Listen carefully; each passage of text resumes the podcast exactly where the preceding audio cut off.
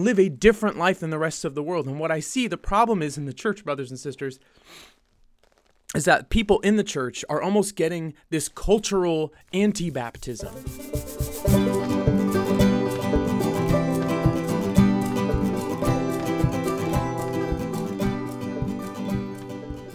All right, you guys, I need to get into this. I was thinking this week about this class, this random class that I took in college called Science and Technology. And it was this class about the top 10 inventions in history that changed the landscape of history and time and technology as we know it.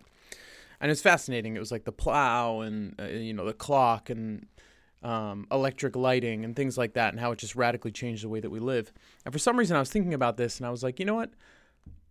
I think that the most incredible invention to have ever been created was the shovel because it was groundbreaking.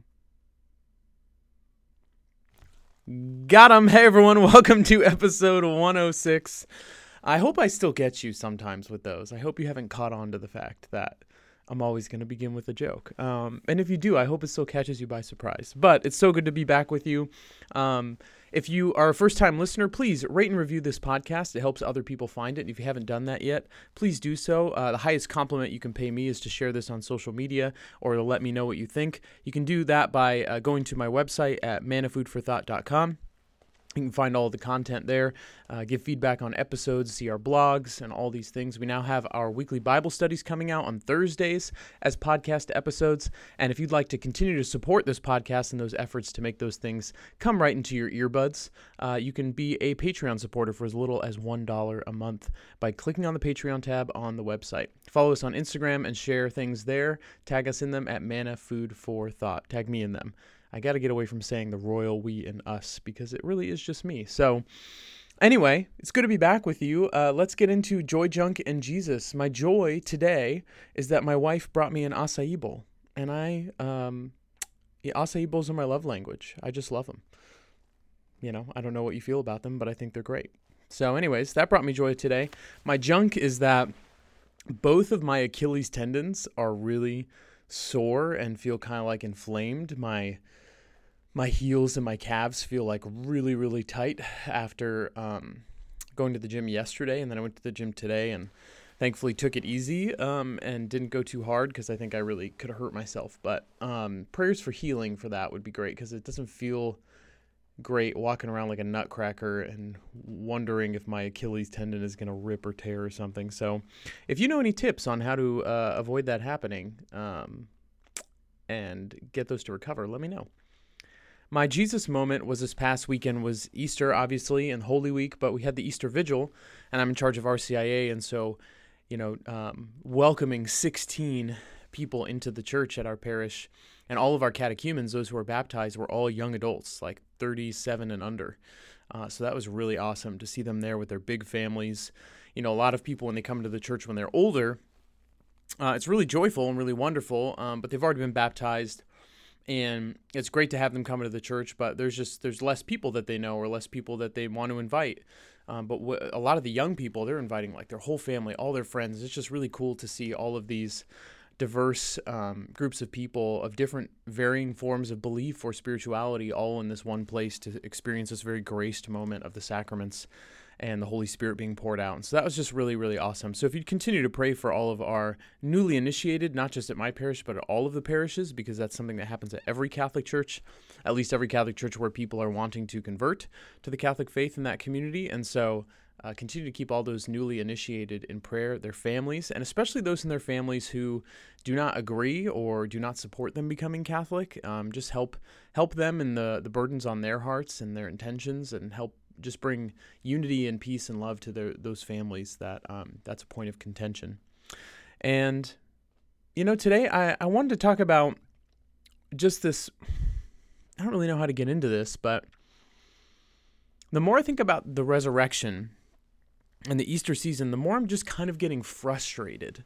Not frustrated with the resurrection, but frustrated with like the way we live as Catholic Christians. Like, I'm just noticing a huge void and and lack in our joy and in our hope and in our commitment to knowing that the things that we believe are true and good and beautiful. I keep ex- experiencing and hearing about uh, secondhand or from from people, you know, in the Catholic Church, especially young people, just this kind of, I don't know, complacency with like church teachings and feeling like there's almost just this deconstructionist mindset that we have to like deconstruct all these things of traditional Christianity because they just don't fit with you know our modern view of God and all of it. And it's like yes, there are some things that do need to be deconstructed, like in the world, sexism, racism, um, unnecessary hierarchical power structures that aren't intended in the way that the hierarchy of the church was Im- meant to be implemented. But like things like the teachings of the church and like the moral law, like all of that is founded on this singular event that like a person in history rose from the dead. Like that's an incredible claim. No one has ever claimed to do that since. No one was ever ever ever claimed or proven to do that before.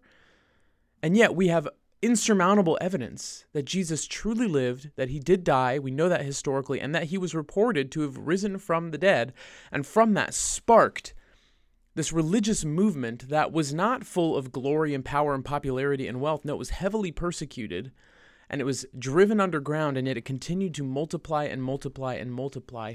And there's no other explanation for that other than they were so utterly convicted that it was true because of the evidence and the experience that they had encountering God firsthand, being firsthand eyewitnesses, that it must be true. And if that's true, then if you have a difficulty living out or understanding something that the church asks of us, I think that like we have to take a step back and recognize like there's no stronger foundation upon which any belief can be built than like God becoming man and rising from the dead to prove it and saying, Do these things, and you can resurrect with me into eternal life. Like, I think we have this problem in modern day Christianity that it's turning into this kind of like self help club and community where it's like you're being Christian is about becoming the best version of yourself and getting everything that is promised you and having this glorious, wonderful, holy life. And um you know and and not that those things aren't true necessarily like god wants to give you all of those things but like suffering is still going to be part of the picture. Persecution is still going to be part of the picture. Like everything is not going to be sunshine and roses. Everything's not going to be perfect. And we're still not going to be able to come to a place where we're able to completely comprehend or understand everything that God asks of us or everything that God has put forth in terms of the natural order of creation because we cannot fit the infinite into our finite minds.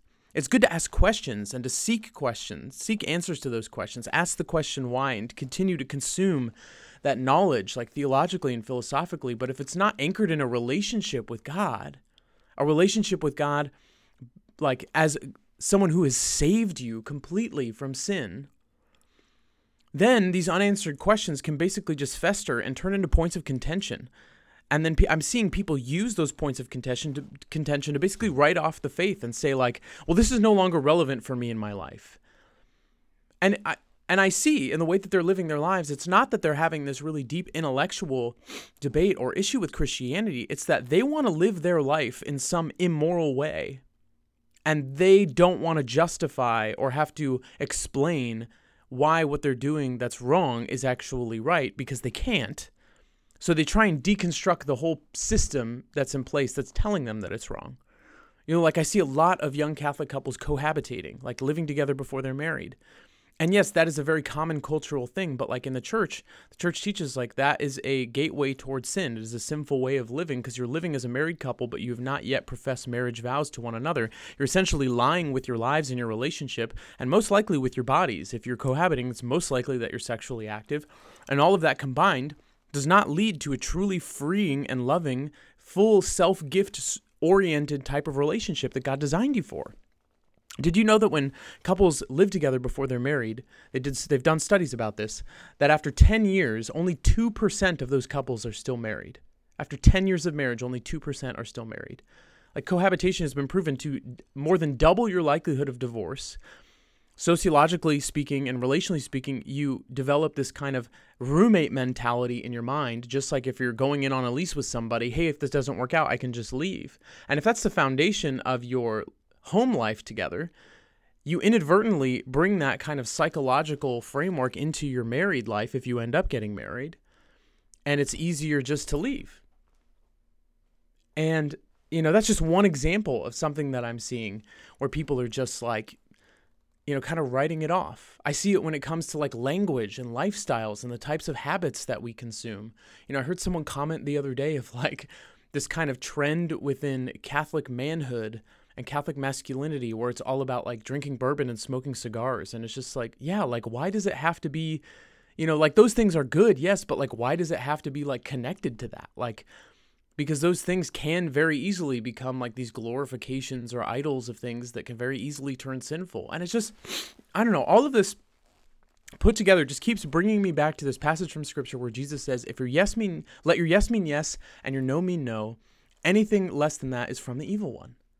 Let your yes mean yes and your no mean no. Anything other than that is from the evil one. And I just, I want to see like a such a fervent yes in my life and the life of us in the church because there's no more faithful yes, more confident yes than we can proclaim, than a yes that is rooted in the resurrection, that we know our God, that He walked in our human shoes, that He actually rose from the dead and proved it. And so everything that He says, whether we agree with it or not, whether we understand it or not, whether we can live it easily or not, must be true and should be striven for, strived for, whatever the word is that I'm trying to say, should be sought after because it's worth it that when we were born in a state of original sin, we were on a trajectory toward hell because of the brokenness of our world and the way that our world collectively and we, all of us, turn away from God constantly. We were doomed.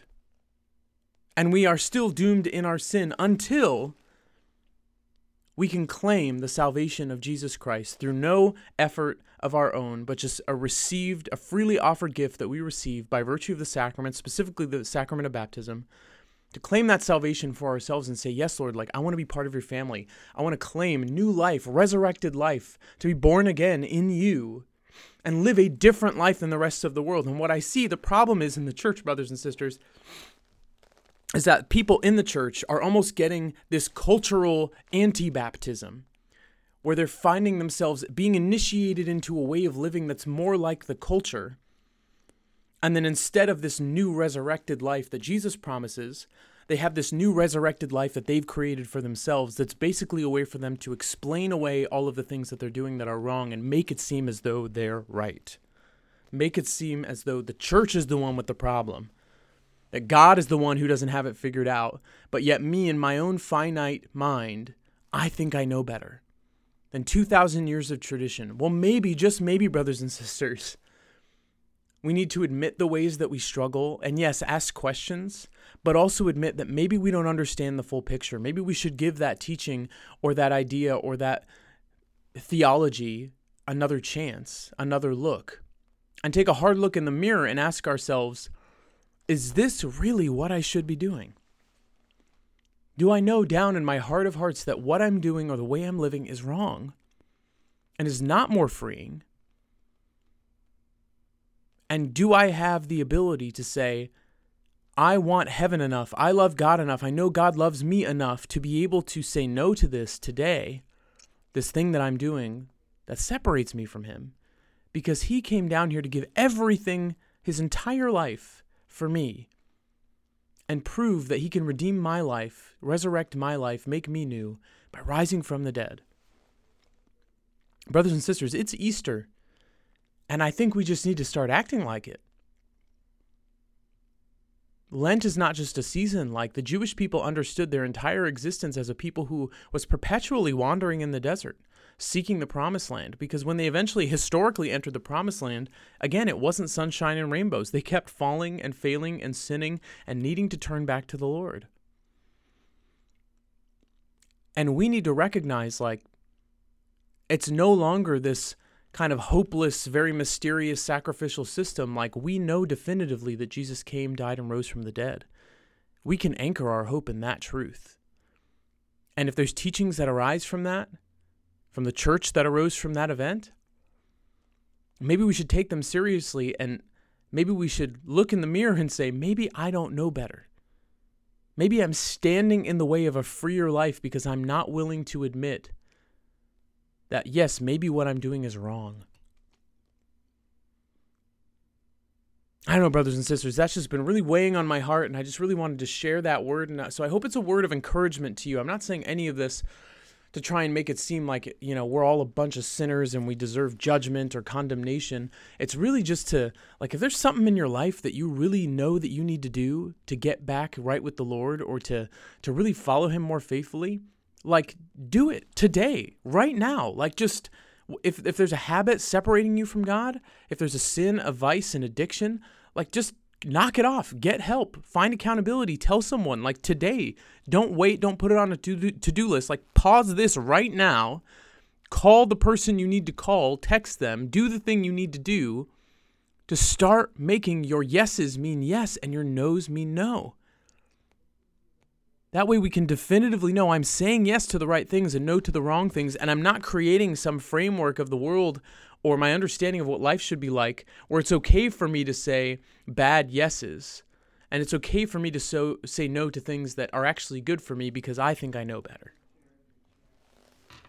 So that that's kind of what's on my heart, you know, this this uh this afternoon on this Tuesday in the midst of Easter week, brothers and sisters, and I just pray that that blesses you in some way and uh, challenges you to take your faith uh, and the, the joy and the hope that Easter offers us more seriously because we can always be doing better. We can always be claiming that more um, wholeheartedly for ourselves and, and not falling into complacency and bad habits and then trying to justify them or act like I'll get right later or at least I'm not as bad as this person, or sweeping it under the rug, doing it behind closed doors because we think no one else will know, no one else will see, it's not hurting anyone. No, it's hurting you.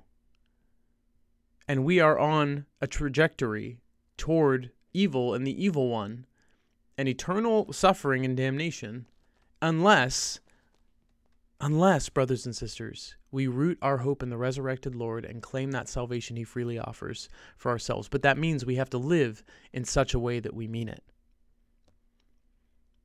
And so I pray that we all can. I pray for for for whatever's going on in your life, the things that you really maybe have been putting off spiritually, the things that you really need, you you know what am I trying to say? The things you really know you need to root out of your life, the habits you know you really need to start forming the things you've always wanted to do that are good for you, the things you've always wanted to get rid of, but you've never taken the time to get that accountability, to root it out of your life, whatever it is. I pray that this might be a reminder in the midst of this Easter season. It is not too late. Do it now, today. Today can be the first day of the rest of your life. So pray for me as I pray for you as we continue our trajectory toward this Easter hope, this Easter joy that we're all meant to have, that it's meant to be overflowing out of us, nothing standing in the way. And let's not form our own idea of church, but stand firmly rooted in the church that is founded on the truth and the power of the resurrection, and live out of that as best we can. I will see you in the Eucharist. God bless.